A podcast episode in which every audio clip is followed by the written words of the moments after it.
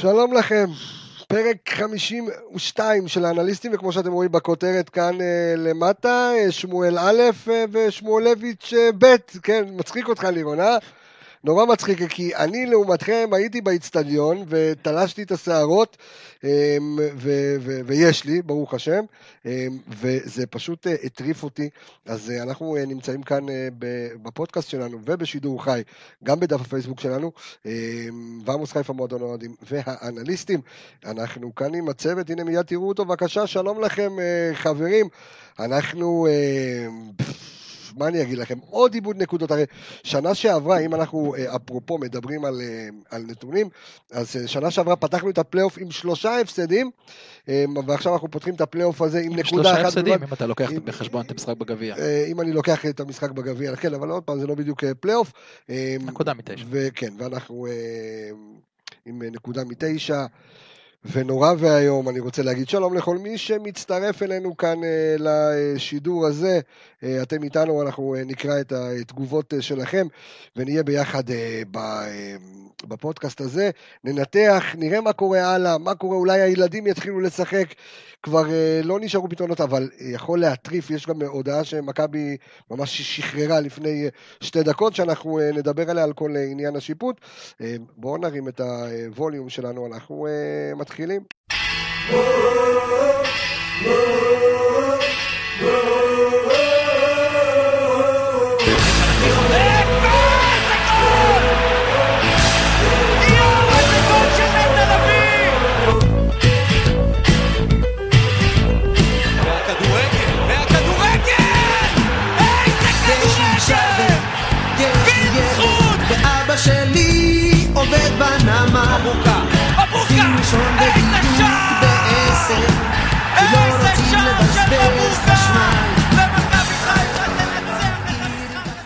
כן, אז מדברים על אה, מבוקה, מה מבוקה, מבוקה ינצח את המשחק הזה, אז לא, מבוקה לא ניצח את המשחק הזה, חברים. אה, אתמול עם החלטה שערורייתית של אה, שמואלביץ'. אני חייב לשאול אתכם, למי שמאזין לנו ומי שרואה אותנו, ואני חייב לשאול אתכם כאן באולפן, אלכס מילוס שלום, לירון איפרגן שלום, היה או לא היה? היה או לא היה? היה, היה יותר נחיתות חייזרים מאשר הפנדל הזה. אתה ראית באיזשהו מקום, כאילו, סיכוי לפנדל? אני ראיתי יותר סיכוי על רמי גרשון בפנדל מאשר את זה. נכון, נקודה טובה. אז תתן לנו את ההודעה שמכבי חיפה מפרסמת אה, בזה הרגע. אה, כן, מכבי חיפה הוציאה הודעה לפני כמה דקות שהם אה, פנו לאיגוד השופטים בבקשה לא לשפץ את איתן שמואלביץ' יותר למשחקים של מכבי חיפה. אוקיי. ולבקש להאזין להקלטה שהייתה בשיחה בין שופטי עבר לאיתן שמואלביץ'. כי אנחנו טוענים השופט ור אמר שאין פנדל, ואיתן שמואלביץ' החליט בסוף שיש כן פנדל. אנחנו, יש לנו פה שידור עם מלא נתונים, אבל רגע לפני שניכנס לנתוני עבר, אתה אמרת לי כאן משהו מאוד מטריד אה, בתחילת, ממש לפני שהתחלנו להקליט את הפרק, אה, אדון אה, אלכס. Yes. ששמואלביץ' אוהד הפועל חיפה. שמואלביץ', קודם כל זה דבר ידוע, שמואלביץ' אוהד הפועל חיפה, זו לא התקרית הראשונה שלו, זו לא התקרית הראשונה שלו בדקות הסיום, זו לא התקרית הראשונה שלו עם פנדלים בדקות הסיום, מי שמכיר את מקרה פתח תקווה, שפשוט היה פנדל ובן אדם שרק לסיום המשחק. אה, אני תוקע, לוקח את ההודעה הזו של מכבי חיפה, היא הודעה מצוינת, אני מנסה להבין אבל מה יהיה, מה האאוטקום שמנסים להשיג. מה הם מנסים להשיג בזה? הרי לא יפסלו את הפנדל, לא ישנו את תוצאת המשחק, התוצאה של המשחק תישאר בעינה, לא יהיה לזה שום דבר. הדבר היחיד שיכול לקרות כתוצאה מזה, אולי שמואלביץ' ייפגע, אולי הוא יוקפא, יוקפא לכמה, לכמה מחזורים, אולי הוא ירד לליגות יותר נמוכות, שזה בסדר, זה נחמד, זה טוב לכולם, פחות טעויות דבר, פחות טעויות דבר. זה יגרום לשופטים לא, להבין שאי אפשר לעשות מה שרוצים כאן. אני באמת שואל, אני באמת שואל, וגם כותבים לנו כאן, מה ההבדל באמת, כמו שאמרת בהתחלה, בין הפנדל הזה לפנדל על גרשון? אותו דבר, אותה נגיעה. כן. אפילו רמי גרשון הנגיעה הייתה אפילו יותר. אני אגיד לך מה ההבדל, פשוט אה, אופיר מזרחי מכר את הנפילה יותר טוב. הוא פשוט מכר את הנפילה יותר טוב, יותר תיאטרלי. ומה שמצחיק אותי, זה, אני לא הייתי במשחק, צפיתי מהבית, שנייה לפני שזה קרה, בגוף השידור אמרו, אתה יודע, להפועל חיפה יש 15 מ-15 בפנדלים האחרונים. הוא לא הספיק לסיים את המשפט ושרקו פנדל להפועל חיפה. אז קונספירציה. כל, קונספירציה. קודם כל שזה נתון מאוד מעניין, שהפועל חיפה 16 מ-16. שזה נתון מדהים דרך אגב, 16, פנ, 16 פנדלים, 16 בפנים. גל כן. הראל יודע לבעוט. לא יודע אם גל הראל בעט את כולם, אבל... אה. אבל אין כאן, אין כאן שום, אה, אתה יודע, אנשים כאן מגיבים בבוטות אה, בתגובות שלנו, ואני, אנחנו מבינים אותם. ואנחנו מב- מבינים אתכם לחלוטין, אבל אה, זה נדמה כאילו השופטים לא חוששים ממכבי. אני, תראה, זה, זה משהו שאני שומע הרבה, ואני לא קונה את הדבר הזה. קבוצה שיותר חוששים ממנה, קבוצה שפחות חוששים ממנה. אני זוכר שהייתה לנו, דווקא העונה הזאת, רוב העונה השופטים היו בסדר איתנו, לא היה איזה שהם החלטות מי יודע מה שערורייתיות. עונה שעברה, העונה הייתה קטסטרופה. אני מזכיר את הפנדל של מבוקה, וגם הפנדל הלא קיים הזה שנגד מכבי תל אביב לשלוש-שתיים שלהם. היו כל מיני דברים מאוד מאוד הזויים בשנה שעברה, השנה היה קצת פחות. אני, אני לא באמת קונה את זה שקבוצה יותר גדולה מקבלת יותר כבוד מהשופטים. אה, יש גם, יש גם, אתה יודע, פרופיל לשחקנים. קח את איתי שכטר, שים אותו בכל קבוצה, הוא לא רוצה, יקבל את הכבוד מהשופטים, לא משנה באיזה קבוצה הוא יהיה. אני רוצה את ההקלטה, הרי בסופו של דבר אמרו לו אין פנדל, זה לא יפורסם. נכון? הרי בסופו של דבר אמרו לו אין פנדל, נכון, נכון? אחרת הוא לא היה מגיע, כי הוא ישר שרק לפנדל, וכנראה זה מרגיש שאמרו כאילו לו- לשופטים יורד ניקוד על זה שאתה יודע, הם ישנו את ההחלטה בVAR לעומת ההחלטה כן.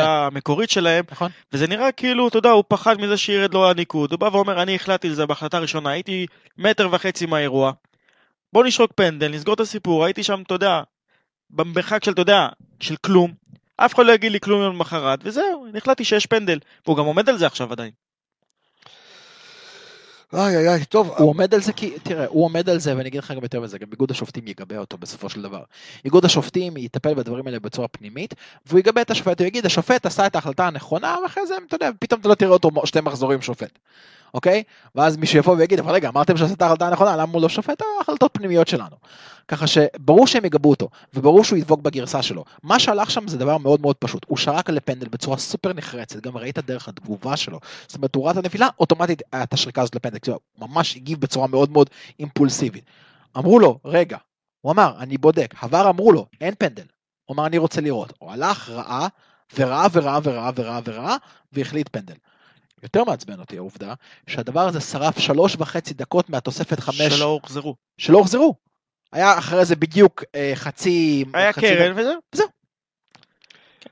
עכשיו אני שואל מה ההחלטה ומה המשקל שיש לה בכלל לשופט דבר. ש... מה, איזה השפעה יש לשופט דבר שנמצא שם בכלל? אבל יכול- אתה יודע מה, אני- אני שואל שאלה בשביל מה הוא אחרת. נמצא שם בכלל? אז אני שואל, בשביל מה מכבי חיפה, אחרי ששמה את השתיים אחת, הולכת אחורה?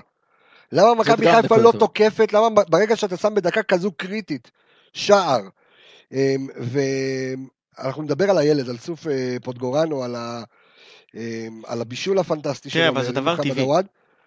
לפעמים זה דבר טבעי, כי ברגע שאתה כובש שער בדקה כזאת, ונשאר לך עוד כמה דקות לסיום, אז לרוב אתה, אתה יודע, פתאום הפועל חיפה שולחים הרבה שחקנים קדימה, אתה רוצה לא לבוא ולהפקיר, כי אם עכשיו היינו באים ואתה יודע, ממשיכים לתקוף, ונשאר 2-3 דקות, והפועל חיפה יוצאים לאיזה התקפה, ואתה יודע, אתה סופג.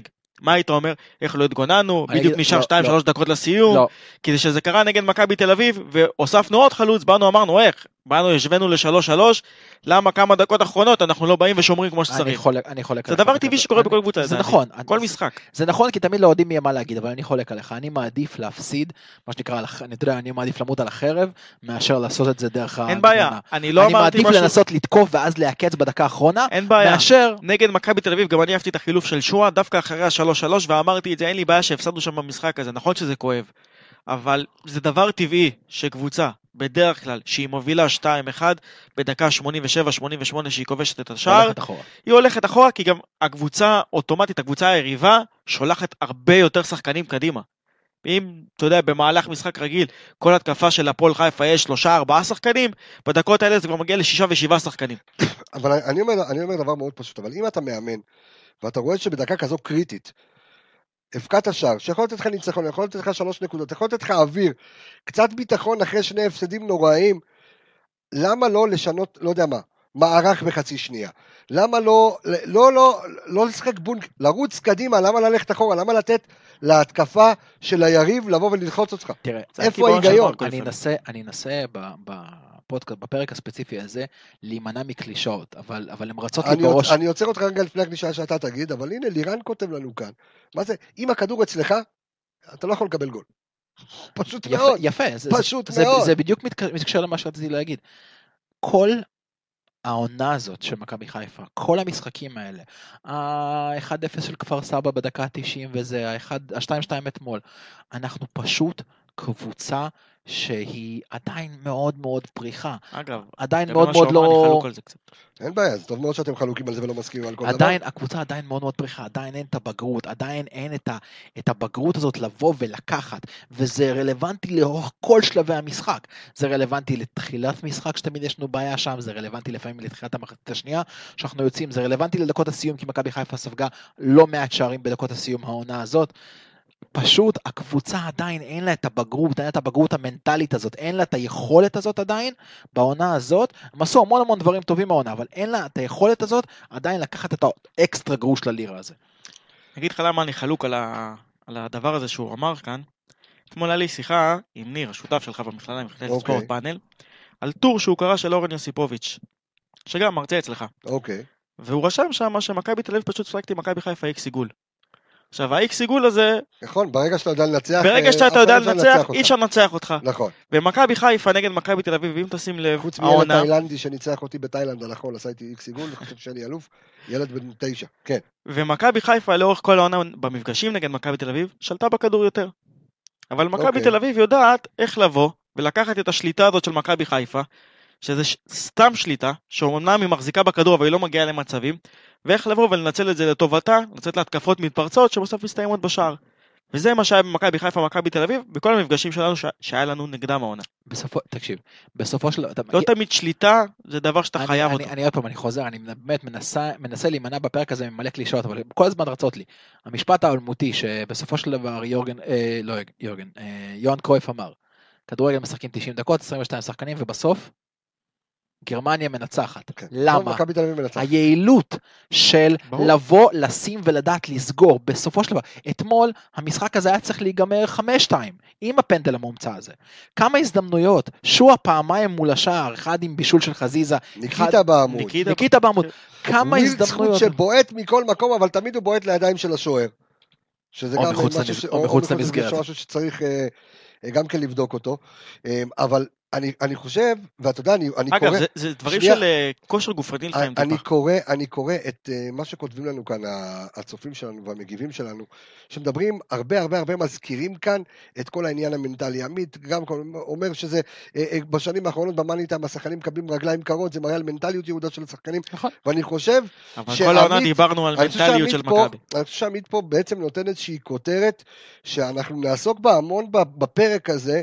ועסקנו בה גם בפרק הקודם, אבל זו הייתה עוד מכבי תל אביב. אבל אם אני מדבר עכשיו על הפועל חיפה, ואני מדבר על איזשהו נתון שככה, אתה הזכרת אותו במהלך היום, שמראה, הרי אם היה משהו שהיה בו שינוי העונה, אלו שני דברים. אחד זה כוח הרתעה של מכבי חיפה, כוח הרתעה שמכבי חיפה הצליחה לייצר 5-0 ו-4-0, ומהפכים ועניינים וכאלה. נדמה כי החזרה מהקורונה הורידה את המנטליות חזרה למטה למה שאנחנו הכרנו בשנה שעברה עוד בתקופת גיא לוזון ואחר כך מרקו בלבול. שנייה, זו הפעם הראשונה שאתה מוביל פעמיים ואתה פשוט מפ... ואתה אתה לא מאבד מנצח. נקודות ואתה לא מנצח. נכון. פעמיים אתה מוביל, זאת אומרת שמשהו קרה במנטליות אה, ובאופי, אה, כי תמיד אמרו השנה זה קבוצה עם אופי. אוקיי, הפועל תל אביב- אביב הבקיעו לך ראשונים, בום, הבקעת להם שניים. בית"ר ירושלים, החזרת. אה, ב- בדיוק, בכל מקום באת וידעת לשחק אה, ולהראות אופי. ומשהו שבאמת היה אפשר להוריד את הכובע בפני מרקו בלבול, וזה נדמה לי, וחבל לי על מרקו, שבאמת בשבועיים, כל מה שנבנה כאן במהלך העונה, פשוט במאני טיים, הפסיק. כן, לא חזרנו טוב מה, אתה יודע, מהפגרה הזאת, זו עובדתית. אמ, מכבי חיפה זה קבוצה שאין מה לעשות. השחקנים שהבאנו אותם בתחילת העונה, זה שחקנים שאם ניקח את אה, אשכנזי וחזיזה, אתה יודע, זה שחקנים הם- ששיחקו, הם הפכו להיות זה- ה- היותר זה שחקנים משמעותיים. ששיחקו בבני יהודה, אתה יודע, לא לעיני עכשיו איזה קהל גדול, ופתאום הם מגיעים לסמי עופר, נכון. ורואים 25, 26 אלף איש, מגיעים לכל משחק חוץ, אתה יודע שהממוצע של מכבי חיפה עונה במשחקי חוץ עומד על 6.5 אלף אוהדים, שזה דבר מטורף לגמרי, ושאתה, כל משחק עם ההתלהבות הזאת, ושאתה רוצה להוכיח, לא ושצופים הגיוני, בך, אני- בזה אני לא מאמין, אני אגיד לך למה. אני לא מאמין ב- ב- מסיבה פשוטה. א', זה נכון, וחוסר הקהל פוגע בכל קבוצה. אז אתה לא לבד. באנו, הרבה יותר, אתה לא לבד. לא אבל, באנו הרבה שנייה, יותר, שנייה, עד שנה שעברה, במהלך חמש, שש שנים, מה שפגע בך הכי הרבה זה הקהל. זה הלחץ של השחקנים מהקהל.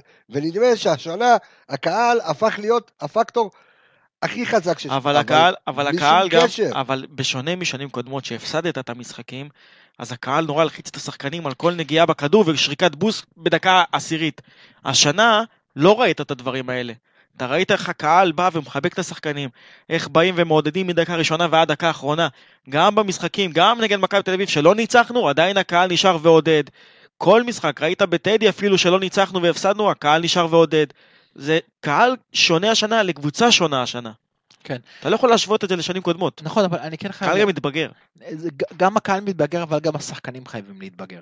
יש לך השנה באמת, וכמו שאתה אמרת, חבל מאוד שבעזרת הקהל הפחות אה, שפוי, בוא נקרא לזה ככה, של אה, מכבי חיפה, ובעזרת כל מיני גופי תקשורת שמונעים מתוך אינטרסים בלבד, חבל מאוד שכל מה שמכבי חיפה השיגה העונה הזאת, ייהרס בשתיים שלוש משחקים.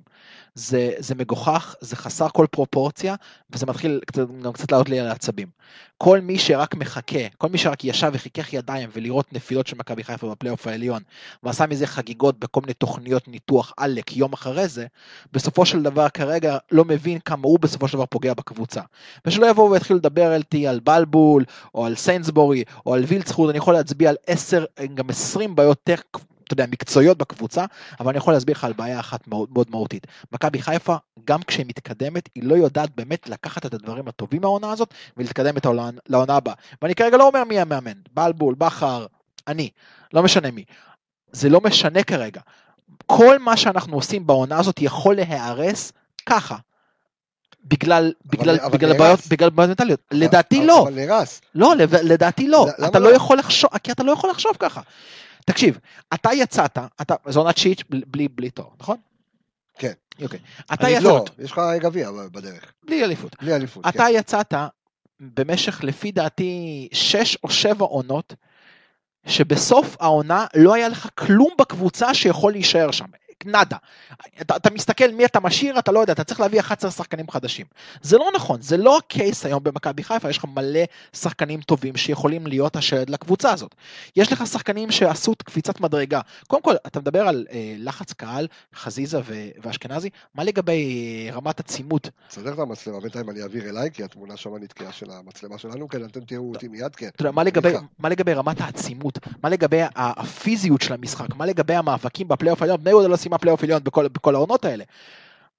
יש הרבה דברים שמהעונה הזאת אפשר לקחת, אבל כל מה שאנחנו עושים זה רק עסוקים בלפרק, ומי לא טוב ומה לא טוב, וזה כאילו נראה ש...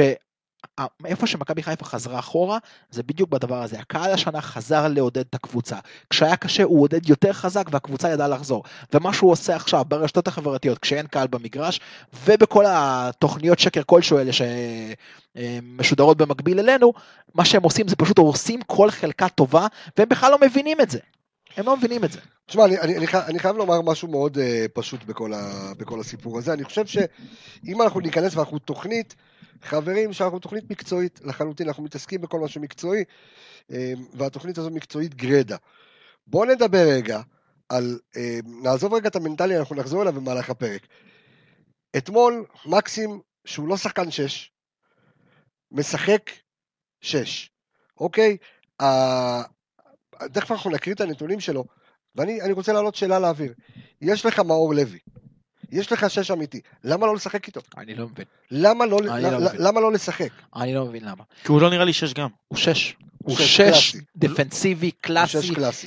מאחד שראה את לא- רוב המשחקים של הנוער השנה הוא שש קלאסי והוא יכל לשחק שם ואני יכול להראות להצביע לך על שחקנים כמו דוידה ואייזן בהפועל תל אביב שמשחקים ועושים את זה נהדר ומואר לוי התמודד איתם בנוער והתמודד איתם לא רע בכלל. אוקיי? מכבי חיפה לא יכולה לשחק עם מקסים כאחורי. תראה, אתה רוצה להתחיל לדבר על מקצועי? בוא נדבר שנייה רגע על הקישור שלנו. כולם באים ואומרים סנסבורי לא רכש מספיק טוב, סאן מנחם לא עושה חורים, אה, מבוקה אה, לא, לא, לא סוגר בהגנה. מה אוקיי. לגבי הקישור האחורי שנותן את המצבים האלה של האחד האחד מול ההגנה הזאת? למה מכבי תל אביב יש לה הגנה יותר טובה, סופגת פחות שערים? כי עד שאתה מגיע לעמדור וטיבי, אתה צריך לעבור את גלאזר, אתה צריך לעבור את גולסה, אתה צריך לעבור את ריקן, ברסקי. אה, דור פרץ ועוד ועוד ועוד ועוד ועוד ועוד. ומכבי חיפה, מה אתה צריך לעבור? את מקסים? את שרי כקשר אחורי? אתה לא יכול. עכשיו אני אמרתי את זה גם 20 פעם. כל הקשקשנים האלה בתק... בתקשורת שמדברים, תעבור ל-442, מה הבעיה? אין קבוצה אחת בארץ, קבוצה אחת בארץ, שיכולה לשחק עם שתי קשרים אחוריים ולהצליח. כולל לא מכבי תל אביב, לא משנה באיזה קונסטלציה, מה תחבר לי. אני בכלל חושב שגם השלישייה של זה לא עובד. נטע, אשכנזי ושרי זה לא שלישייה מספיק טובה אלא להם. אם כן אתה שם לי פה, אתה יודע, אה, אה, שני קשרים אחוריים, אתה יודע, אה, ז'אוטאוטס את אוגו בעונה הטובה ביותר שלו בבאר שבע. אוקיי, סבבה, אני מוכן לקבל.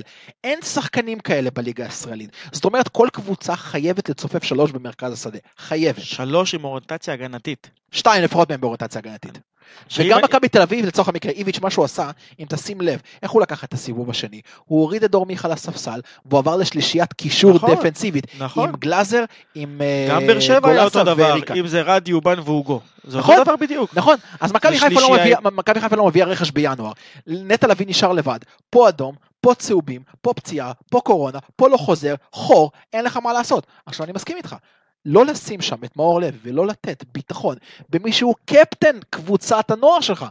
זה ביזיון. א', א', אני מסכים, אני מסכים במיליון אחוז, ואני חושב שאנחנו גילינו שני דברים אה, מאוד מהותיים ב- ב- בפלייאוף הזה. קודם כל, שהשחקן הכי חשוב במכבי חיפה זה יובל אשכנזי. השחקן הכי חשוב במכבי חיפה, ואתה רואה אתמול את אה, מקסים זה- זה פקוצ'נקו לא- זה לא- לא משחק בדיוק נכון. על ריק. אני אני לא רוצה- מסכים אני רוצה- זה. אני לא מסכים עם אני זה, גם ואני אגיד לך גם. למה. כי אם עכשיו היית משחק עם יובל אשכנזי, אבל בלי נטע, אז היית אומר, בלי נטע, זה דבר שמשלים דבר. אתה. לא יכול, לא בדיוק. לא בדיוק. יובל הכי חשוב, לא, או לא. לא, בלי חזיזה, אתה ראית איך ההתקפה שלך לפעמים תקועה. תקשיב, יש לך שחקן אחד שהוא הסנטר של כל הדבר הזה, הוא, הכל, וזה נטע לביא. אין לו תחליף, ופה מתחילה הבעיה. עכשיו, אני לא רואה הרבה הבדל בין יובל אשכנזי למקסים, הם שחקנים שונים, באוריינטציה שונה מאוד, אבל הם שתי שחקנים נהדרים שיכולים לשחק או לצד נטע, ויותר עדיף לצד נטע כפול שתיים. זה מה שאתה אתה, צריך. אתה, אתה, רוצ- אתה, אתה יודע מה אתה צריך? אתה צריך קשר שש אמיתי. פירס. ולידו נטע נטע, בדיוק. ואשכנזי. שים את נטע נכון, נטע ואשכנזי. כי נטע הוא הרבה, 50-50 הרבה יותר טוב מאשר... אה, הוא גם, מאשר קשר סיגל. הוא גם סיגל בעונה הזאת דריבל יותר טוב. הוא סיגל בעונה הזאת בעיטה יותר טובה, ואנחנו רואים אותו מבקיע ככה. הוא סיגל לעצמו הרבה דברים שאנחנו ציפינו, טובה, החזקה בכדור יותר אנחנו טובה. ציפינו את זה מנטע לפני שתי עונות. אבל הוא, הוא, הוא עכשיו התפתח, גיל 24 אם אני לא טועה. מתי- סבבה. מתי המשחק הכי טוב שלנו העונה? אתה יודע? אתה זוכר? נגד הפועל תל אביב ב-5-0. איך נכון. עלינו? עם מקסים, עם נטע, עם אשכנזי ושרי. שלישייה באמצע, שיודעת לבוא לקבל כדור, שוב, תחזור על זה רגע. נגד הפועל תל אביב, המשחק הכי טוב שלנו 5-0. העונה ב-5-0, ב-5-0. נכון. שיחקנו גם עם נטע, גם עם אשכנזי, גם עם מקסים וגם עם שרי. עכשיו, אני לא אומר שמקסים איזה שחקן על. כן? אבל אני אומר שמבחינת הגישה ואותו משחק שעלינו במערך נכון, גרם לנו לבוא ולכתוש את הפועל תל אביב, הם לא הגיעו לעשירית מצב. מדהים, יהלום בקישור, קשר אחורי אחד שפנוי, ואז אתה תמיד מגיע לבוא להפועל באר לעזור שבע להגנה. ותופר אותם 4-0. נכון? קשר אחורי אחד שפנוי לכסות את כל החורים ששני הקשרים שלפניו יעשו. שני קשרים באמצע עם אוריינטציה דיפנסיבית אבל גם שיודעים לצאת קדימה. יובל יודע להצטרף מקו שני, מקסים יודע לבעוט מאחורה. שרי לבד מאחורי החלוצים עושה את מה ששרי עושה הכי טוב. אז תן לי שחקן נקודה. שהוא יותר שש, והוא יותר חזק פיזית ממקסים, ושים אותו באותו מערך. נכון? אתה תראה קבוצה שונה מקסים לא לגמרי. 6. לא, מקסים לא אז שחקן אמרתי. שש. מקסימום 50 קח את השלישייה הזאת שדיברתי עליה, תוציא את מקסים, שים שם שחקן שש, יגאל שהוא מזכיר יותר- לך שבאותו משחק שאתה מדבר, שרי שיחק בכנף, בגלל שחזיזה לא שיחק. כן, אבל לא הרבה כניסות לאמצע. ושרי שיחק בכ- בכנף, עד כמה שכולם יורדים על זה ששרי לא אפקטיבי, שרי מאוד מאוד אפקטיבי בכנף, אני- כי הוא יודע לפנות את השטח. אבל הרבה כניסות. לאמצע, הוא לא עמד, יש הבדל, תראה, יש הבדל בין שחקן כנף, שבא ועומד על הקו, כמו הוגו, אה, כמו וואקמה למשל, אוקיי. שמקבל את הכדור על האגף, או כמו ווילסקוט אפילו, ובא ופורץ על האגף. או שרי, אתה יודע שהוא יותר נכנס לאמצע, שזה כמו סנטי ששיחק אה, אבל טל- באגף טל אמצע אומר בעונה הראשונה של טל מרקו. אומר לך, טל אומר לך, ואני מאוד אוהב את האינטראקציה הזו אה, עם המאזינים שלנו והצופים שלנו, ששבוע אחרי, נגד בית"ר ירושלים, עלית אותו דבר, ונראית כמו כלום ושום דבר. עוד פעם, אה, יפה, אז תרשה לי- תרשה לי לענות אני לטל. גם יכול, כן. אני אענה לו על זה, בכיף. כן, כן. אני מאמין שהתשובה שלנו היא גם די זהה. הפועל תל אביב ובאר שבע זה איקס קבוצה עם ה- מה שיש לה בקישור, בדיוק. ואם אתה יכול לבוא ולשים בצורה נכונה, אתה עושה את זה. ביתר זה קבוצה שבקישור שלה משחק עלי מוחמד. זה קצת הופך את הדברים ל- למשהו אחר לגמרי. בגלל זה אמרתי, אז תוציא את מקסים, תשים שחקן אחר, אתה תראה כבר שנייה, לגמרי נגד שאלה בית"ר גם. לשניכם, מי שחקן העונה שנה שעברה? שנה שעברה? כן. של מכבי חיפה? לא. לא, בכלל? כן. דור מיכה. יפה. מה דור מיכה עשה נגד מכבי חיפה פה אני אהבתי את ב-4-3? דור פרץ יותר. מה דור מיכה עשה? לא יותר מדי. פתח על הספסל. אה, נכון. הוא פתח על הספסל, למה? איביץ' יודע, למכבי חיפה, ועוד היינו בלי נטע. אני לא יודע מה, איך הוא היה פותח שאם היינו עם נטע, אבל הוא אמר, מכבי חיפה עולה עם פוקס, עולה עם אשכנזי, עולה עם שרי, שלוש בקישור, אז אני אעלה עם שלישיית קישור יותר דפנסיבית. זה ההבדל בין בלבול ל-level הבא. האקסטרה מחשבה הזאת על מה אתה משחק, מה משחק מולך, ולהתאים בהרכב. תקשיב, גם מאור לוי כשחקן נוער, בתפקיד שלו יכל להיות הרבה יותר אפקטיבי למשחק אתמול, מאשר שתי שחקנים בקישור, כמו מקסים ושרי. אגב, הוא צריך לבוא ולזכור שמרקו באותו משחק, גם מבחינת חילופים, עשה כל טעות אפשרית.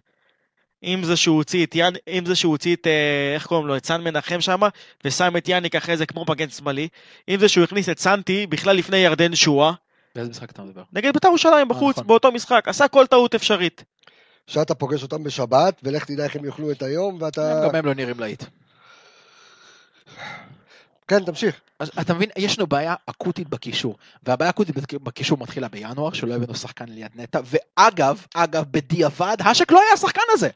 אין בעיה. לא, אני רק אומר, לא, אני- מדברים על כל כך על חסרונו של אצ'ק, שאתה... לא, לא, לא, לא, לא, לא, מדברים על חיסרון של. שחקן. זה לא משנה בדיוק. אם זה אשק, קבסה, או לא יודע מה, יאיה טורה. זה לא משנה מי. היית צריך לבוא ולהביא קשר לאמצע. זה שלא הבאת את הקשר הזה לאמצע, שזה משהו שמרקו רצה אותו, זה משהו שמכבי חיפה הייתה צריכה אותו, כי עובדה שאתה רואה במשחקים האחרונים, שאתה פתאום עולה עם ארד קשר. זה לא הגיוני. אז אני רוצה להגיד לך שאני, בכל הסיפור אשק זה היה כזה רץ על פני חודש, ואני הייתי בקשר עם איזשהו כתב צ'כי, ודיברנו על זה, והוא אמר לי, גם באיומי אקדח, אשק לא ירד לגליץ', אוקיי? מה ש... לא, לא, אני אסביר לך מה. אני מסכים איתך שחסר שחקן. אני לא מסכים איתך שהמחשבה שלהם בינואר הייתה שצריך את השחקן הזה.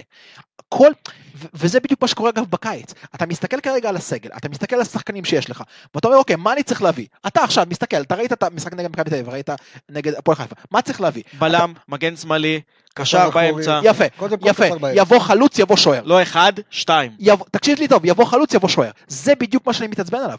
יודעים מה הבעיה, כולנו יודעים מה הבעיה, מה אנחנו פשוטי העם, האנליסטים, סבבה. אתה יודע, אני מעריך את עצמי כיודע כדורגל X, אבל אני לא מעריך את עצמי כיודע כדורגל ברמה שאני יכול עכשיו לאמן קבוצה כמו מכבי חיפה. אבל כולנו רואים את זה, מה אנחנו מקבלים בסופו של דבר? את העמדות הכי לא נכונות. אז בינואר לא באת ושמת את השחקן הזה. ואז אתה מעמיס על סגל ששנה ראשונה משחק ביחד, כי הבאת המון שחקנים בקיץ. נחלשת בינואר, מה זאת צעירים. אומרת? לא התחזקת. נחלשת, שחררת את פוקס אפילו. נכון, גם, גם נקודה טובה. בסופו של דבר, זה מה שמשגע אותי. אני מוכן לקחת הרבה דברים טובים מהעונה הזאת, אם אני, אם אני ידע שהם ידעו להסיק מסקנות. שילוב של סוף פוטגרנו אתמול, הסקת מסקנות אני אגיד נהדרת. לך, חוסר אני- שילוב של אני מאור אגיד לך לוי, חרא. הסקת מסקנות. אני אגיד לך איפה הבעיה אצלי בדברים האלה. כשאתה מדבר על המשכיות, אני לא רואה המשכיות כל כך. זה בדיוק מה שאני אומר. ואני אסביר לך למה אני... מה- מה זאת אומרת אני- המשכיות? אני אסביר לך מה זה המשכיות. נו, מחר, ינקלה שחר מחליט הוא לא רוצה את מרקו בלבול בקבוצה. נכון? אוקיי. מחליט, מחתים את ברק בכר, כולנו יודעים, מאמן מוערך, מאמן טוב, לקח אליפויות. אתה יודע, ראוי, לא יגיד שלא, מאמן ראוי לאמן את מכבי חיפה. אבל הוא יבוא לפה, והוא ירצה את הצוות המקצועי שלו. והוא יבוא ויגיד, אני לא רוצה את המאמן כושר הזה, ואני לא רוצה את המאמן, את העוזר מאמן הזה, ואני לא רוצה את ג'ובאני, ואני לא רוצה את אלון חרזי שיבוא ויקבע לי איזה שחקנים יגיעו. לא, זה ברמת מערכת, זה לא קשור, זה לא ברמת לא, אה, לא, יש הוא פה, מאמן. יש פה, ו... לא, הוא יכול לבוא ולהגיד, אני מביא רק שחקנים שאני מאמין בהם, אני לא מאמין ב- בצוות ה... שהביא את השחקנים זרים האלה, שנכשלו, שיבוא ויעזור לי להצליח. אוקיי. אני לא מתאים, לא מתאים לי. ואז מה יקרה? עוד פעם אתה תעשה מהפכה. למה? הוא יבוא, ישנה את כל הצוות המקצועי, ואז הוא יבוא ויגיד, תקשיב, אני מראש לא הייתי מביא שחקן כמו יאניק, לא מתאים לי, תשחרר אותו. לא מביא. שחקן כמו סיינסבורי, תשחרר אותו. אני לא מאמין בשחקן הזה, מבוקה, תשחרר אותו. ואז מה יקרה? הבאת, את- הבאת פה ברק בכר, הבאת אוטוריטה, הבאת מאמן מצליח, עם רזומה, עם שם, לא תיתן לו את הכלים שהוא רוצה להצליח? ברור. אז מה עשית בזה? ואז אתה תיתן לו את הכלים, הוא יעשה פה איזה מיני מהפכה, אתה תגיע עוד פעם לחודש ינואר, לא תצליח, אולי תפטר את ברק בכר, או שתישאר אותו עד סוף העונה ותפטר אותו כי לא יצליח, יבוא לפה מאמן אחר, ושוב פעם, תעשה, אותו תהליך אתה תעשה. עוד פעם הוא יבוא, ישנה את כל הצוות המקצועי, יעש, כמו שהיה לך בעשר שנים האחרונות, הכל יהיה אותו דבר. עד שמכבי חיפה לא תבוא פה ותחליט על מדיניות ודרך שהולכת להיות, תעצור, אם זה תעצור. מנהל לא. מקצועי, לא ישתנה פה כלום. אני לא יודע- זה מה שחסר אני עכשיו, לא מנהל כן, מקצועי? חסר פה מנהל אני מקצועי. לא יודע אם זה מנהל מקצועי, זה דמות אני- של מאמן, תקשיב, זה דמות של מאמן שבא עם עד שלא אגו. יהיה לך פה דרך, אבל היו לך שני מאמנים, אה, לא, לא היה לך. אני אסביר לך משהו. קודם כל, קרלסון הוא לא מנהל מקצועי. הוא בחיים שלו לא היה מנהל מקצועי. זה שהוא היה סקאוט, זה לא הופך אותו, גם אלכס יכול להיות פה סקאוט נהדר, זה הופך אותו למנהל מקצועי? לא. אתה עושה עכשיו קורסים של אה, אנליסטים, זה הופך אותם למנהלים מקצועיים? לא, לא. ממש לא. זה לא, זה לא אותו תחום. עכשיו הלך, באת והבאת אותו, עזוב ששחררת אותו אחרי שנה, שהוא בא והתחיל איזה סוג של איזה דרך במחלקת הנוער. אתה לא יכול לבוא לפה ולהביא מנהל מקצועי, ועל פי איזה הפסד או ניצחון, לבוא ולפטר מנהל מקצועי. אתה לא יכול לעשות את הדברים האלה. נכון. וגם, זה שנכשלת עם מנהל מקצועי אחד, עובדה- שנייה, עובדה זה שנכשלת, שזה מה שהאוהדים דורשים זה כרגע. שנכשלת- מהמאמן. מה אכפת זה- לי מהאוהדים דורשים? זה, זה שנכשלת עם מנהל מקצועי אחד, זה לא אומר שתיכשל עם אחר. כי היום, אם... היום מכבי תל אביב קוטפים את הפירות שג'ורדי גידל. כן, אבל אתה מדבר כאן על אסטרטגיה שונה לגמרי. אבל מי מנהל את האסטרטגיה במכבי חיפה? לא, שנייה. אז אני אומר שוב, יש לך מנהל מקצועי לנוער, ואנחנו נדבר על מה שג'ורדי עשה, על הקסם שג'ורדי עשה עם מחלקת אתה הנוער. יודע מה מעניין אותי? לא קסם, אתה הוא לקח שחקן כמו דן גלאזר, והלך, השאיל אותו לקבוצה כמו נתניה, אמר שישחק שם 30 משחקים בעונה. אנשים יש לי רוצים שאלה. להבין, שנייה, תעצור רגע, אנשים רוצים להבין את הסוד של מכבי תל אביב, שיסתכלו על ביתר רמלה תל אביב. שבאו ושמו להם את ה fair play, רגע. ששמו להם את ה fair play, זה גם, את, את, את הגרזן של ה fair play על הראש, הם בנו פה תלכיד, ונתנו לדור פרץ דקות בהפועל חיפה, ונתנו דקות לדן גלאזר בביתר רמלה תל אביב, ונתנו. ליונתן כהן, ויונתן כהן בבני יהודה, וברסקי קיבלו, בהפועל חיפה, והם ואצלך, יצרו מפלצת נכון, אז משחקני מה אני בא בית. ואומר?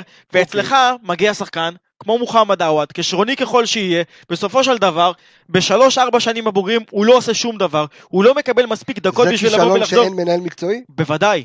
כי אם היה לך פה מנהל מקצועי שלוקח שחקן כמו עווד לפני שלוש שנים ומוציא אותו להשאלה באיזה קבוצה כמו בני יהודה ונותן לו 60 ו-70 משחקים, הוא היה חוזר לך לפה כשחקן הרכב ראשון. יש לי שאלה. נכון, מכבי זה- תל אביב, זה מתי שון וייסמן זה- פרץ? כי הוא שיחק פה? בגלל זה אני שואל אותך שאלה כזאת. מה- מה רגע. מה יקרה בעונה הבאה עם אבו פאני? ואני שואל אותך עוד שאלה, עוד שאלה. אבו פאני, אם היה פה, לא היה מתקדם מילימטר. למה? מילימטר, כי הוא לא? רואה פה דקות. אה, אוקיי, אבל פה, תקשיב, פה הבעיה. אני אני מחזיר, תראה, רגע, אנחנו מדברים, אין, אין. אין למכבי תל אביב מנהל מקצועי. יפה, אבל זה בדיוק זה מה שרציתי להגיד. מכבי תל אביב, לא, לא, לא, שנייה רגע, שמכבי תל. אביב, מכבי תל אביב כרגע, הם על הפירות של ג'ורדי. ואמרתי לך את זה נכון. גם בתוכנית הקודמת. נכון, זה נכון. אם זה יונתן כהן, ואם זה דור פרץ, ואם זה ברסקי, ואם זה מיליון ואחד שחקנים, ואם זה שחר פיבן, ואם זה כל השחקנים האלה שבאו וגדלו. גם מכבי תל אביב, ותרשום ותזכור מה שאני אומר, והתוכנית הזאת מוקלטת. אם בארבע, חמש שנים הקרובות לא יבואו ויביאו מנהל מקצועי שימשיך את הדרך של ג'ורדי, הם יהפכו להיות בדיוק כמו מכבי חיפה. קבוצה שמסתמכת על אולי שחקנים שיצאו להם ממחלקת הנוער טובים ככל שיהיו כמו שאצלך צומחים, אבל הם לא ידעו איך לבוא ולפתח אותם. אני גם אגיד לך, אני, אני גם אגיד לך עוד שתי דוגמאות, עוד שתי הבדלים מאוד מאוד גדולים. ואנשים יבואו ו- ויתווכחו איתי, אבל שיהיה להם בהצלחה. אחד הדברים ש... קודם כל, לפי דעתי איביץ' בא בלי צוות. לפי דעתי איביץ' בא בלי צוות, לפי דעתי איביץ' נכון. בא לבד. הוא לקח את כל הצוות, וזה, למה? כי זה הוכתב לו. אמר לו, אתה לא משנה צוות, אתה בא בתור מאמן. רוצה, רוצה, המשיכו אל את תבוא." הדרך של ג'ורדי. יפה, זה דבר ראשון. עכשיו, אני מזכיר לך, גיא לוזון, מי הזר הראשון שהיה לו דחוף לשחרר? הוא חייב היה לשחרר? אותו. מי? גיא לוזון שחרר ראשון? מהירושה שהוא קיבל. את גארי. את קגלמאכר, אה, נכון. וזה השחקן שאתה מנסה לשחרר? זה השחקן, באמת? עכשיו, זה אגו של מאמנים. ואתה יודע מה? עם כל הכבוד לברק בכר, ואני יודע שהוא מלמד אצלך, אני לא חושב שגם לו אין את האגו הזה. כי יצא לי לדבר עם ברק בכר בכמה מסיבות עיתונאים, ואני יכול להגיד לך שלפי דעתי גם הוא יבוא ועם אותו אגו. זה מה שאני, זה מה שאני אומר אבל פה. שאם לא יהיה לך מישהו פה שיבוא ויקבע את המדיניות ואת הדרך ויגיד לברק בכר תקשיב אתה רוצה לאמן במכבי חיפה אין בעיה אני אתן לך את הכלים זה הסגל שיש לך אני מחליט מה הדרך אני מחליט מה הגישה זה הצוות המקצועי שהולך להיות לך אתה רוצה להביא עוזר מאמן מאצלך כי אתה מאמין בו. אין בעיה בכבוד אבל אתה לא יכול לבוא שברק בכר היום יבוא ויביא לך שחקן ויחתים אותו לחמש שנים ששנה הבאה אתה לא יודע אם בכלל ברק בכר יהיה פה יש לי שאלה לך. ואז יבוא לך מאמן הבא ויחליט לך שהוא הולך יש לי שאלה לך. לירון פה עם טענות אז אה, אני מסכים איתו מעניינות במאה אחוז. יש לי שאלה לך, איך הכושר שלנו העונה? מעולה מעולה, נכון? אז למה להחליף את המאמן כושר? בדיוק. יבוא לפה ברק בכר, לא אז להחליף מישהו את המאמן מאצלו? כושר? למה? למה? איך? ג'וש השנה? מדהים. למה להחליף את גיורא אנטמן ולהביא, לא יודע מה, את ה... איך קוראים לה? גיא ההוא שבא ואימן אותו? שאימן איתו בבאר שבע? למה להחליף? סתם זו דוגמה. תשמע, כל אחד מביא את הצוות שלו, אתה לא יודע. אז אתה רואה? אז אתה כבר עושה פה מהפכות ושינויים. יש כי יבוא לפה שאלה. ברק בכר וירצה לשנות הכל. כי הוא מאמין בזה, זה האני מאמין שלו, וזה בסדר. יכול להיות שכן, יכול להיות שלא, אתה לא יודע, הוא לא קיבל את הצ'אנס, לא דיברו איתו עדיין, אז אתה לא יודע. אתה גם בסופו של... אני אגיד לך, ברק בכר, שנייה, עוד-. אתם רוצים רגע, אתם עוד רוצים סקופ, עוד אוקיי. דבר אחד שרציתי להגיד לך לגבי מכבי תל אביב. אם אתה חושב שמכבי תל אביב רק בנויה על המערכת שג'ורדי בנה, הוא עשה עוד דבר אחד, שכולנו מתעלמים ממנו. הוציא את כל התקשורת מכפר שלום, מקריית שלום. נכון. זה, אגב, יש דוגמה, עוד דוגמה אתה, טובה. שנייה, אם אתה מתבסס על, יש לך פייר פליי, ואתה מתבסס על שחקנים ישראלים שאתה יודע שהם מעורבבים בתוך המדיה, והם קוראים את כל מה שכותבים. כשאתה מתבסס על דן גלאזר ויונתן כהן ודור פרץ וכל השחקנים האלה, אתה גם צריך לדעת לטפל בזה מבחינה תקשורתית. ומכבי חיפה, בכל העונות האחרונות, נכשלת עונה אחרי עונה ברמה התקשורתית. השחקנים יוצאים ממכבי חיפה כי זה פשוט נמאס להם. מה הייתה הכותרת ביום אחרי ההפסד למכבי תל אביב? הייתה כותרת, אם אני לא טועה, בוואלה, מי ה... מה האופציות של ברק בכר? ומכבי חיפה הייתה כמובן האופציה הראשונה, הבעיה הייתה רשומה, אני זוכר את זה בציטוט, במילה אחת חיפה, בשתי מילים רדיו חיפה. למה? יודעים בדיוק למה אתה נכנס. אז אני מתחרפן, אני לא מבין איך במכבי חיפה לא מבינים את הבעיה הזאת. בעיה אקוטית שנים אחרי שנים, עוד מטפלים בזה. יש לי עוד דוגמה, לתת לך, הפועל באר שבע. נו. באו ולקחו שלוש אליפויות עם ברק בכר. אתה רואה שם איזה דרך, אתה רואה שם איזה המשכיות. גם שאלונה הייתה שם שנתיים וחצי. כי אין שם מי שמחליט ש- על אם יש דרך. משהו שדומה בהפועל באר שבע ומכבי חיפה לצורך העניין, אם מדברים על ברק בכר, זה שמי שמחליט זה בעל הבית. זה נקודה, אין לך תודה רבה, אז מה זה. אומר? אז זה יכול להספיק לתקופת זמן מסוימת. זה מספיק לתקופת זמן שאתה קולע בדיוק שוב- באיזה קבוצה של 11 שחקנים שהם נופלים לך לידיים, שמתחברים אחד לשני, שהכל רץ, הכל דופק, ומספיק של שניים, שלושה שחקנים באים ועוזבים אותך, הכל מתפרק לך ואתה כבר לא יודע מה להביא. ואז מה שקרה בהפועל באר שבע זה בדיוק מה שקרה במכבי חיפה. ניסית להביא רחב, לא ניסית להביא נכון, ניסית להביא כל מה שבא ליד. הפועל באר שבע קנתה א', ב', ג', ד' בסכומים מטורפים. כן. לבוא ולהגיד, אני שחררתי את נוואקמה, אז אני אביא דיה סבא, אז אני אביא אסלבנק, ואני אביא שחקנים כאלה ואחרים. אבל בסופו של דבר זה לא שחקנים שמתאימים להפועל באר שבע. לא בגלל זה הם לא הצליחו. זה. אין להם שום דרך, כי אם היה שם מנהל כבר- מקצועי, היה שם משהו כל אחר לגמרי. הכתר- הכתרתם את ברק בכר כמאמן לא. מכבי חיפה, אבל לא לא. דבר שני, זה לא משנה לי ואני או ברק בכר יהיו ואני בשיטה יכול לתת. לכם סקופ, בסדר? אני יכול לתת לכם סקופ. מה זה סקופ? אתם, אני עוד פעם, זה גילוי נאות. ברק בכר, לא. לא, אז אני, גם לכם וגם לצופים שלנו ולמאזינים שלנו. ברק בכר מרצה אצלי במכללה. אני מדבר איתו לא מעט, אוקיי? מדברים בעיקר על עניינים מקצועיים של, ה, של העבודה. לא מדבר איתו יותר מדי על מכבי חיפה ועל על דברים כאלה. אבל אני יכול להגיד לכם חד משמעית, שהוא יודע שלא משנה אם זה בנבחרת ישראל, אם יציעו לו נבחרת ישראל, או יציעו לו בית"ר ירושלים, או יציעו לו מכבי חיפה, או מכבי תל אביב. הוא מגיע, הוא יגיע למקום שיש שם מערכת. עכשיו, מקום שתהיה בו מערכת מסודרת, אוקיי? אז, אז אתה יודע, כל מאמן שיגיע יצטרך להבין, גם מרקו בלבול, הוא הביא את האנגלי, גם מרקו בלבול הביא את הצוות שהוא רוצה, אוקיי, אז שמו לו את גל אלברמן, אבל גם מרקו בלבול רצה את השינויים שלו, כמו שכל מאמן רוצה את, את האנשים שלו. וזה בעיה וזה אבל. בסדר, אבל אוקיי, זה בעיה. מה זה זה בעיה? לטווח עתידי זה בעייתי. אתה יכול להצליח עם הצוות הזה לעונה 2, 3, 4, 5 גם, אבל לטווח ארוך, שאתה תבוא ותביא מאמן אחר, כי המאמן הזה כבר לא יצליח, כי אצלנו אנחנו רואים שבכדורגל הישראלי מאמן אני לא יכול מחזיק לה- יותר משנה, אני שנתיים. יכול לה- לבוא ולהגיד לכם, ולמי שלא אה, צפה ומי שלא האזין, רוצו לשמוע את הפרק אה, של האנליסטים, פרק 49, אם אני, אם אני לא טועה שזה היה, פרק 49, 48, עם האנליסטים של, אה, של מכבי חיפה, אז אתם אה, יכולים לרוץ ולשמוע את זה ולהבין כאילו איך המחלקה הזו עובדת, אבל אני חושב שנגיד אם ברק בכר מגיע, או כל מאמן אחר שיגיע, או יוסי אבוקסיס, או קלינגר, או whatever, לא משנה איזה שם תזרקו כרגע על השולחן, הוא יקבל מערכת מסודרת, הוא יקבל מערכת הלוואי. שעובדת. אבל זה רק אנחנו יכולים לא לקוות. יכול, אף אחד אני- לא יכול לבוא עכשיו ולפטר את ה- את ההוא, ותגיד לך רזי אני לא רוצה, יש היחידים, מערכת תקשיב, שרצה, היחידים אתה שיכולים ללכת, ולה- לאמן. תקשיב, לא היחידים. שיכולים ללכת, יש מבחינתי, אם אתה מדבר על שינוי בעמדת המאמן, זה צריך להיות שלושה תמורת שתיים. זה צריך להיות בלבול, גרופס וגל אלברמן, תמורת בכר, ואם הוא רוצה להביא עוזר. כל שאר הדברים חייבים להישאר. כי אותם, שח... אותם סקאוטים, או אותם מנהלים מקצועיים, או אותם אה, גופים מקצועיים שיש כרגע במכבי חיפה, הביאו אמנם את וילדסחוט, אבל גם הביאו את שרי. יש לי שאלה, עכשיו שחקן את, מהנוער, הביאו את סנסבורי, אבל גם הביאו את ג'וש כהן. אז זה, זה לא, אין פה בינגו. עכשיו, עוד פעם, אתה גם מדבר על דרג רביעי של שחקנים, זה לא דרג ראשון, זה לא דרג שני, זה לא דרג שלישי. לפגוע שם סופר סופר קשה. אתה לא יכול לפרק את המערכת הזאת. אם אתה עושה את זה, אתה לא רק חוזר שנה אחורה, אתה חוזר ארבע שנים אחורה. אלכס, מכבי חיפה עכשיו יוצא לשחקן מהנוער. מגיע לגיל 21, 22, הוא מושאל. בא לך כל, אתה יודע, כל שנה, שנה וחצי, אתה בא מחליף מאמן, מי עוקב אחריו? כן, שאלה נהדרת. לא, אז יש לך מחלקה לא, לא, לא, אתה מדבר על... מי עוקב? יש לך מחלקה שעוקבת אחרי המושאלים, מה זאת אומרת? אחרי כל המושאלים עוקבים כל משחק? א', ברור, ואני לא. חושב, לא. עוד פעם, אתה מחזיר אותי לנושא שרציתי לדבר עליו, ועל הסוד של מכבי ומי תל מחליט אביב, מי להחזיר אותו? הם? שנייה רגע, על הסוד של מכבי תל אביב, לא, מי ש... אה, לאותה נקודת זמן, מי שמחליט זה המאמן. אבל אני רוצה לא לדבר על. הסוד של מכבי תל אביב, שהסוד של מכבי תל אביב היה שהם לקחו להם קבוצת פיתוח בשם ביתר רמלה תל אביב, גם לך ששמו יש. שם, גם נוף יש. גליל לא, לא, לא בדיוק. למה לא? אתה חתום, אתה חתום עם נוף הגליל. לא בדיוק, הקמתי להם מחלקה לנוף הגליל השבוע, אני יודע מה קורה בנוף הגליל, עדיין אין שיחקנו נגד נוף הגליל עכשיו, יש לך שמונה שחקנים או תשעה שחקנים שלנו. בסדר, עדיין, יש לך גם בנס ציונה מלא שחקנים שלנו, זה לא קשור, עדיין אין. הסכם מסודר, עדיין אין, הסכם מסודר, כאילו, אתה יודע, במכבי חיפה לנוף הגליל, למרות שהם עבדו הרבה שנים ביחד, אבל אותה קבוצת פיתוח בשם ביתר רמלה תל אביב, או אה, לתת דקות ליונתן כהן מבני יהודה, ולדור פרץ, ולברסקי בהפועל חיפה, אני חושב שאם תשימו לב שה... ה- אני חושב שהנסיך האחרון, אה, שיצא ממכבי חיפה, ואני לא מדבר על שון וייסמן, כי שון וייסמן לא ממש תרם למכבי חיפה, יותר מדי, אוקיי? שיחק אה, חמד עשרה. משחקים, אה, עשרה משחקים בטוטל, אוקיי, ואני חושב שהיה אפשר ליהנות ממנו יותר, אה, ואם לא בלבול אז גם לא היינו רואים ממנו שום דבר, וגם כשהיה אצלנו שון וייסמן האוהדים צעקו, למה אתה מכניס אותו, אוקיי? אה, והיום הוא אה, בעשירייה הפותחת של הנעל הזהב אה, באירופה.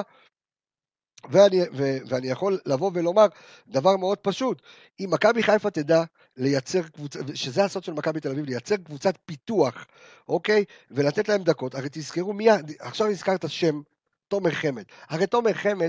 ראה דקות באחי נצרת ובמכבי הרצליה ובבני יהודה, והסתובב בכל מקום. בוא נגיד שגם אלישע לוי פה פספס שבגלל פציעה מסוימת קיבלנו אותו חצי שנה אה, אה, ש- מטורפת, ואז גם לא ראינו עליו שקל. אתה מבין שאם היה לך מנהל מקצועי אתה אבל רואה גם- את זה. אבל גם דקל קנן, שהלך לבני סכנין, והלך למכבי נתניה, וחזר לך פה בלם יותר טוב. יש כאן עניין שאני יודע, ואני אומר לכם את זה מידיעה, שמכבי חיפה, התשתית הזו בשנה וחצי האחרונות עובדת. זאת. אומרת, מכבי חיפה החתימו עכשיו, עכשיו החתימו איזה 11 שחקנים, 11 ילדים החתימו, אבל לאוהדים אין את הסבלנות. העכשווית, אתה תראה את הפירות עוד שנתיים שלוש. אתה לא תראה. אתה לא תראה, כי זה בדיוק הנקודה. כי כל לא? שנה, אני אסביר לך, כי כל שנה אתה פותח בעונה שמינית בלי תואר, עונה תשיעית בלי תואר, עונה עשירית בלי תואר. זה בחיים לא יקרה. ישב פה, לא, לא ישב פה, דיברנו בטלפון, אני ואתה בזמן הקורונה עם... אוהד כהן? אוהד כהן. אוהד כהן, כן. ואוהד כהן אמר על שחקן כמו דיוויד אקו לצורך המקרה. כן. הוא אמר, אם הוא מגיע לכל קבוצה אחרת, הוא לא מגיע לנוער, הוא מגיע לקבוצה. דרך אגב, מי שרוצה לדעת על דיוויד אקווה, שייכנס עכשיו לאתר שלנו ל-mhfc.co.il, כתבה, סקאוטים שלנו עשו כתבה מדהימה על אקווה וגם על סתיו נחמני, אנחנו בדיוק עכשיו כרגע הולכים לדבר על דור העתיד הזה, אתם יכולים ככה אה, לקרוא עליו אה, מלא, אייל גבאי עשה את הכתבה, כן תמשיך. בקיצור, אתה מבין? הוא אמר, אם השחקן הזה מגיע לכל קבוצה אחרת שהיא לא מכבי חיפה, מכבי תל אביב, אתה יודע, שני הקבוצות האלה, הוא הולך לשחק. ואני יכול לתת לך דוגמה, בגיל, פחות או יותר בגיל של אקווה, יש לך את הבלם של אה, אשדוד. אה, טימו אוואן, אם אני לא טועה. טימותי הוואני, כן. כן, שהוא גם ב-20 או 21, הוא מאוד מאוד צעיר. נכון. מכבי חיפה לא נותנת לשחקנים האלה את הזמן, כי כל עונה מתחילה בעונה שמינית, עונה תשיעית, עונה עשירית, כל עונה מתחילה במהפך, כל עונה מתחילה ב... תביא ככה שחקנים, תוריד ככה שחקנים, תביא את הצוות המקצועי. לא נותנים לשחקנים האלה. אתה שואל אותי, אני מבחינתי כן נותן לשחקנים האלה. אבל יש תחושה מסוימת, כי אתה אומר בוא נשאיר את המערכת יציבה, אוקיי? בוא נשאיר את המערכת יציבה, נמשיך לרוץ עם בלבול לעוד עונה, לא, אוקיי? לא אמרתי אה, את זה. אוקיי. לא אמרתי את זה. יש אתמול, אתה יודע, נימי אתמול רשם את זה, והוא בא ואומר שאתמול היה שיחה של קרויף בזום, ספורט 5. נכון. שהוא בא ואומר על השיטה שלו, איך הוא בא והצליח עם דור פרץ וגלאזר וכל זה. והוא אומר שהם חילקו את זה לשתיים. מכבי אה, מכבי תל אביב, שצומחים אצלם שחקנים בנוער, הם באו וחילקו את זה. שחקנים, אתה יודע, רוב השחקנים הטובים בנוער הלכו לביתר שמשון רמלה, ביתר רמלה תל אביב. ביתר רמלה תל אביב, והשחקנים הבולטים שם, שזה גלאזר, זה פרץ, זה, אתה יודע, כל השחקנים, אתה יודע, שהם מעבר, הוא חילק אותם לקבוצות בוגרים בליגת העל, אספר לך, ונתן להם 30 משחקים משחק שם בעונה. אז אני אספר לך וגם אני זה ארים מנהל לעצמי- מקצועי. יופי, אז אני אספר לך ואני ארים לעצמי גם באותו מקרה, קוראים לדבר הזה מודל סביליה.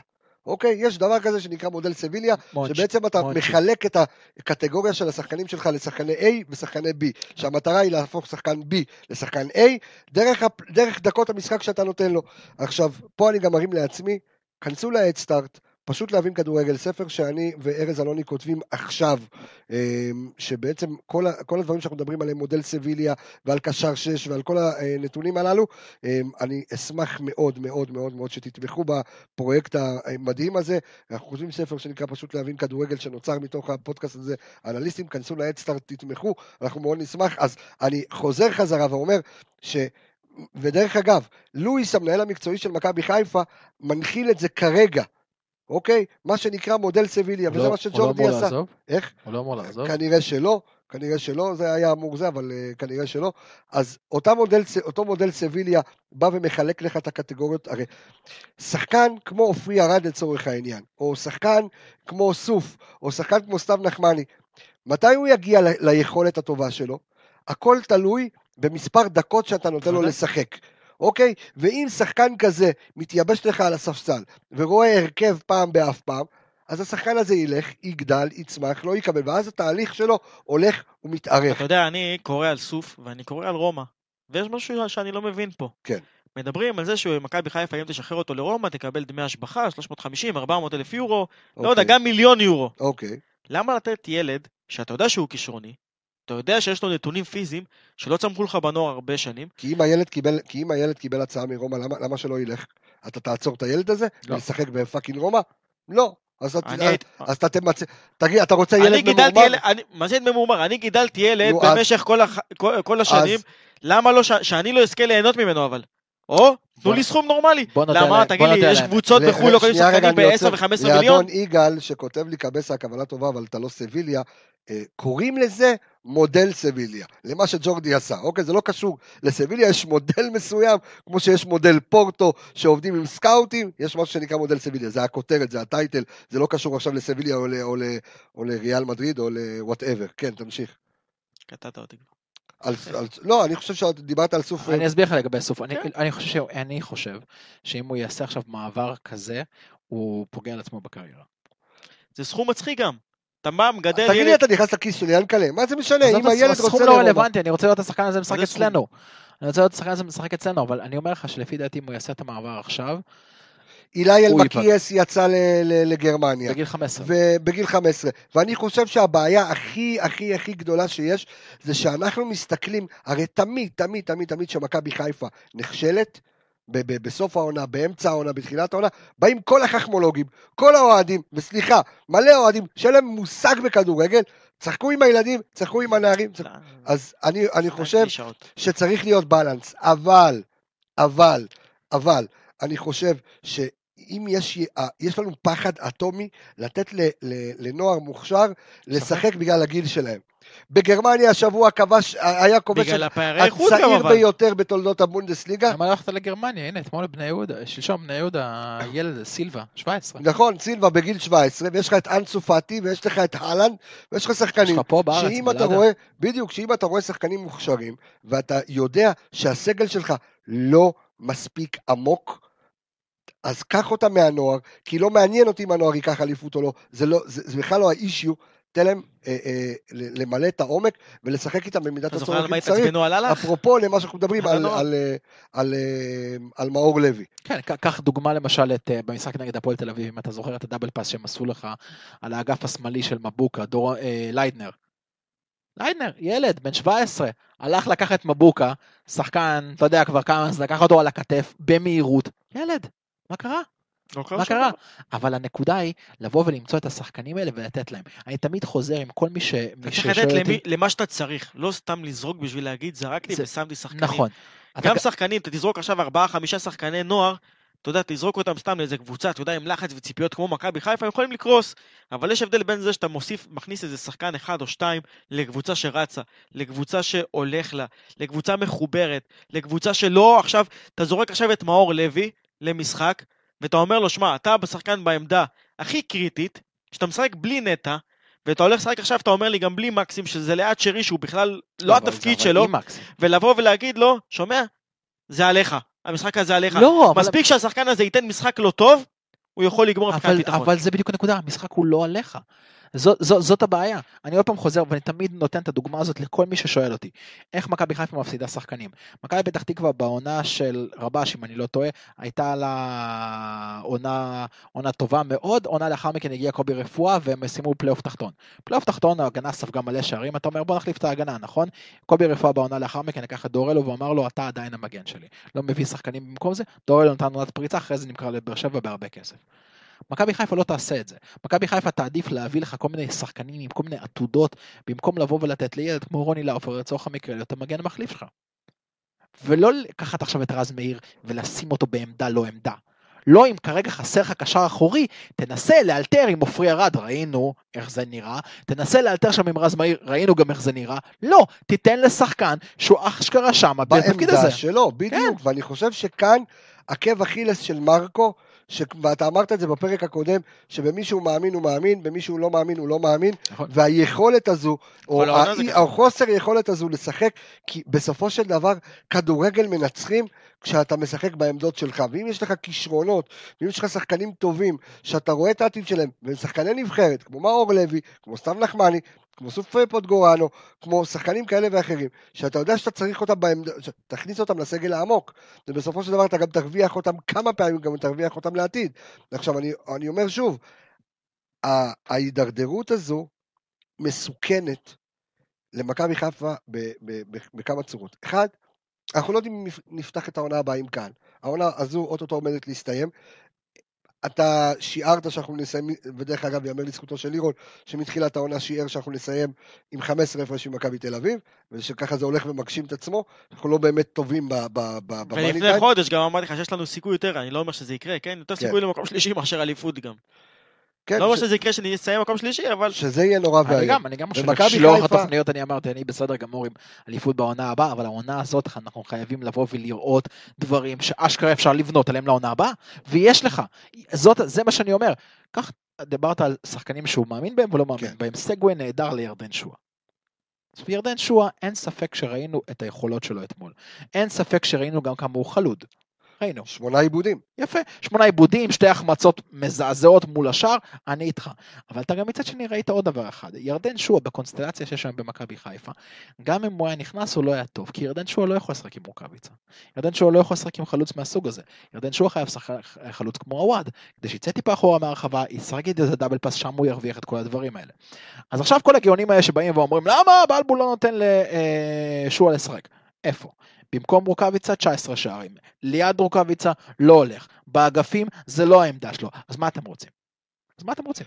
עוד פעם, אתה יכול להרכיב אותו, עוד פעם, כשאתה יש לך כרגע סגל חסר, אתה יכול לשחק עם מה שצריך, ואתה צריך לדעת גם להיות יצירתי. העניין שבלבול, אתמול ראית אותו פותח ב-4-4-2, ומיד מהר מאוד הבין שזה אתה לא תגיע לשום מקום, ורצת שוב ל-4-3-3 המוכר. אבל שוב, אחת הבעיות של בלבול, שזה חוסר היכולת לחשוב תוך כדי תנועה ולעשות ההתאמות תוך כדי תנועה. אחת הבעיות שעם ירדן שואה, זה או הוא, וזה מצחיק להגיד את זה, או שרי. שתי שחקנים שלא יכולים לשחק כמעט ביחד. כי ירדן שואה הוא לא השחקן, הוא לא חלוץ. יש לי קונסטלציה. הוא לא חלוץ, הוא שחקן שמשחק הרבה מתחת לחלוץ, וכשאתה שם אחד כמו שרי גם מתחת לחלוץ, קודם כל זה יכול ליצור שם איזה פקק, ואם אתה שם את שניהם כבר מתחת לחלוץ, אז חסר לך מישהו מאחור. שרי רק תוכל להזיז אותו לאגף. אבל לא שחקן אגף לדעתי. הוא שחקן עשר, הוא שחקן עשר, ועוד פעם, וגם צריך... שועה, שועה, אתה יודע, הוא אולי לא עשר קלאסי, אבל הוא, הוא יותר לכיוון העשר מאשר חלוץ תשע. אתה יכול לשחק עם שרי ושועה באותה קונסטלציה. אם אתה משחק, אתה, אם אתה משחק יעלו בקישור, אתה יכול לעשות את זה. מה שהתחלתי לומר, שאחד הדברים אבל שם אז אתה מאבד עוד פעם מהפיזיות בקישור, כי אתה משחק עם שרי... אתה לא מאבד פיזיות מהקישור, אתה מאבד את הכנפיים. גם כנפיים, וגם אתה מאבד טיפה פיזיות בקישור, כי אתה שם את שרי, אשכנזי ונטע, ששרי הוא עדיין לא פיזי. לא, לא, לא, לא, לא, לא, לא, אתה שם את נטע, אשכנזי, מקסים ושרי ביהלום בקישור, 1, 2, 1, שרי משוחרר מאחורי החלוצים, והוא יכול לשחק את כל השילובים שאתה רוצה עם שתי חלוצים מקדימה. אז אתה, אז אתה עוד פעם שם את שרי ואת uh, שועה, אתה יודע ששועה לא חלוץ בכלל. אתה כן שם אותו חלוץ. אבל הוא לא חלוץ. שתי... הוא לא חלוץ. יפה, אבל הוא, הוא יכול... הוא עוד פעם ירד למטה, זה כמו שעווד, יש לו את הנטייה הזאת לרדת למטה. בסדר, אבל הוא יורד למטה לצד שחקנים כמו שרי וכמו מקסים, שחקנים שיכול לעשות. אגב, כשהוא יורד למטה מהעמדה ש... שלו, יובל אשכנזי יכול למלא את הכניסה הזאת פנימה. מספיק שיהיה לך קבוצה שתבוא ותצופף נגדך ממש באמצע, אתה תהיה בפקק רציני. אני, אני רוצה ככה לומר שאחד הדברים ש, שיותר מטרידים אותי בקטע הזה, ש... אנחנו אמורים, ויש משחק ב- בשבת נגד בית"ר ירושלים. זה מעניין? משחק, לא, ש... אוקיי, מסכים, אין עניין לציבור, אין עניין לציבור, אבל צריך לדעת איך מסיימים את העונה הזו, כדי לדעת איך פותחים את העונה הבאה, אוקיי? כי אחד הדברים שאנחנו לא יודעים, זה אם... אם אירופה, מה לא, כל? עזוב רגע אירופה.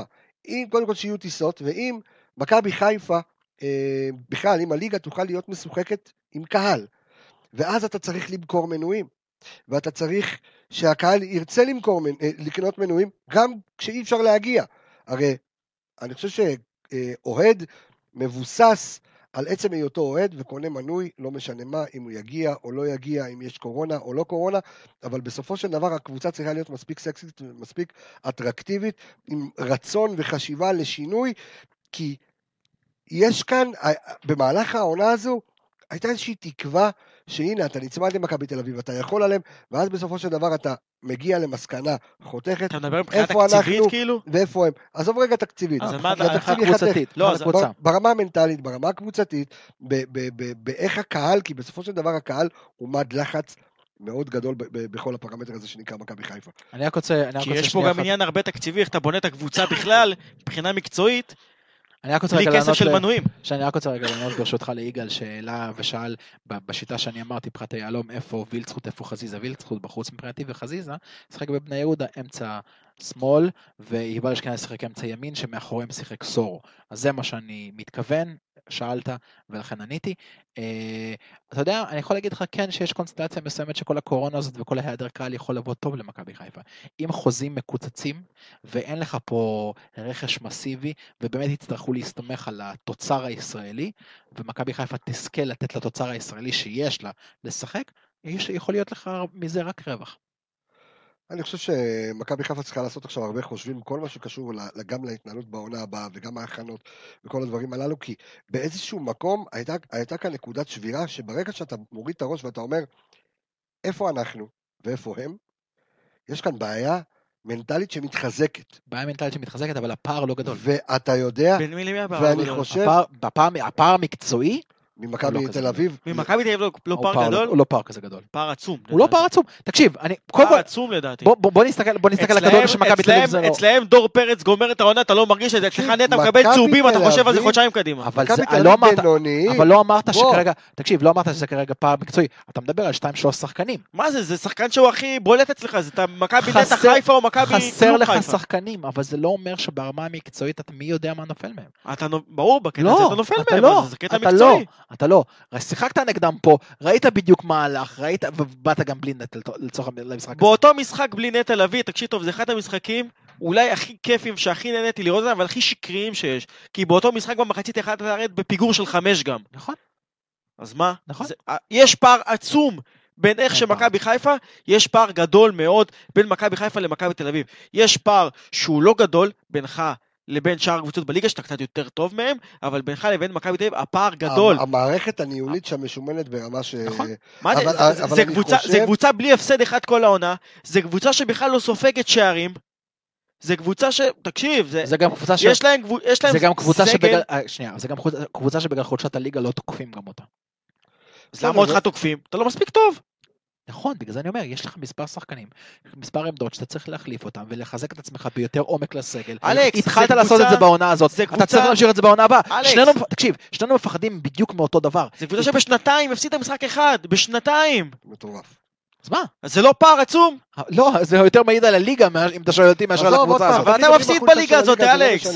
אז זה פער עצום. אז אני אומר, אתה בליגה הזאת, בצורה שבה מכבי חיפה שיחקה השנה, עם כל מה שראינו ממנה, אתה רחוק מהם שתיים, שלוש שחקנים. אני, אני, אני, אני, זה- זה שתיים שלוש שחקנים מאוד אני- מאוד מאוד קריטיים, בא, זה לא איזה בא לאמצע, אבל זה לא איזה השלמה כזאת או אחרת. אני לא, בא, לא. אני בא לאמצע בין שניכם, ואני חושב שמכבי חיפה, קודם כל, אה, אה, ב- עובדת מתחת לפני השטח, ואני לא מדבר כרגע, גם באזור מחלקות הלוואי. הנוער, מחלקות ה scout, עובדת מאוד קשה. ראינו השנה מכבי חיפה שלא ראינו הרבה שנים, שזה אפשר, זה יכול להיות חסר לנו, איך אומרים, את ה upgrade הזה, אה, ודותן מבקש ממנו, מאיתנו לעשות סיכום על איזה זרים חייבים להישאר, אז אני מבטיח שאנחנו נעשה על זה בפרק הבא. אנחנו ניתן את הנתונים של כל הזרים, כי אני חושב שהפרקים הבאים שלנו גם יהיו פחות על. המשחקים, אלא יותר לעשות סיכום. ולהבין איך מכינים את העונה הבאה, כי העונה אני רק. אסכם עם זה על הפער, שאתה בא ומסתכל על אצילי ועל מיכה ועל אה, אה, ריקן ועל שחקנים, שחק, שחקנים כאלה שיושבים להם בספסל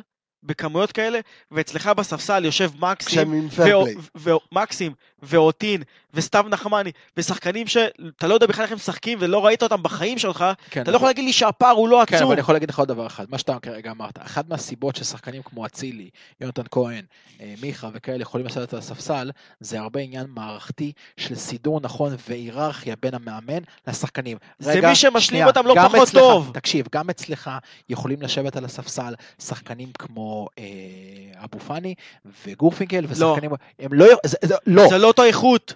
למה לא? אני אגיד לך למה. כי יש הבדל בין אם אתה מוציא שחקן כמו נטע, ושם שם אחד כמו אבו פאני, לבין זה שאתה מוציא אפילו אחד כמו גלאזר ושם אחד כמו דור פרץ. אתה לא מרגיש כמעט בהבדלים. אבל, אתה מדבר על, אתה, אתה מדבר על עמדה מסוימת. זה לא עמדה מסוימת, כשאתה שם את חוזז, כשאתה. שם את חוזז ואתה שם את אצילי, אתה- אתה שם לב במשחקים, אתה לא מרגיש כל כך הבדלים. אתה שם את חוזז, הנה הוא כבר שתי משחקים, אתה יודע, מפקיע לך ברצף. אתה לא מרגיש כל כך את ההבדלים. אצלך אתה מוציא שחקן כמו חזיזה, אתה שם את סנטי, הבן אדם חסר ביטחון, בקושי נותן פס. נכון, אבל, זה הבדלים עצומים. אבל גם ב, לאורך זמן, לאורך זמן, לאורך עונה מסוימת, שחקן כזה, כמו לצורך מקרה סוליך, לא יישב לך על הספסל. או הפוך, חזיזה לא יושב על הספסל. יש לך את ירדן שועה, שהוא כוכב. הוא יושב על הספסל ויש לך רעש ובלאגן כתוצאה מזה. עומר אה, מגיב לנו בסיכום, אפשר לקרוא ניהול לזה סגל, הפרק הזה. צודק. איזה ניהול עומר. סגל. עומר נווה כותב לנו כאן ניהול סגל, וזה כל כך נכון, ניהול אגו גם. ואנחנו נדבר על זה ניהול בפרקים סגל, הבאים. עומק של סגל ואיכות של סגל. אנחנו נדבר על זה בפרקים הבאים, גם אה, על אה, כל מה שקשור אה, לניהול הסגל, מאמנים, אם מרקו יישאר, אם לא יישאר, ונעשה את הסיכומים. אני רוצה להגיד קודם כל תודה רבה לכל מי שצפה בנו, לכל מי שמאזין לנו. שומע לירון, תוכנית קצרה. בכל, אה, כן, אה? אה, בכל הפלטפורמות. אה, אני רוצה להגיד לכם אה, תודה רבה חברים. אלכס מינוס, תודה רבה. לירון איפרגן, תודה רבה. אני רפאל קבסה, חברים, אנחנו נתראה בפרק 53. אה, ביי אה, שמואלביץ', ותודה רבה על הפנדל אתמול. אה,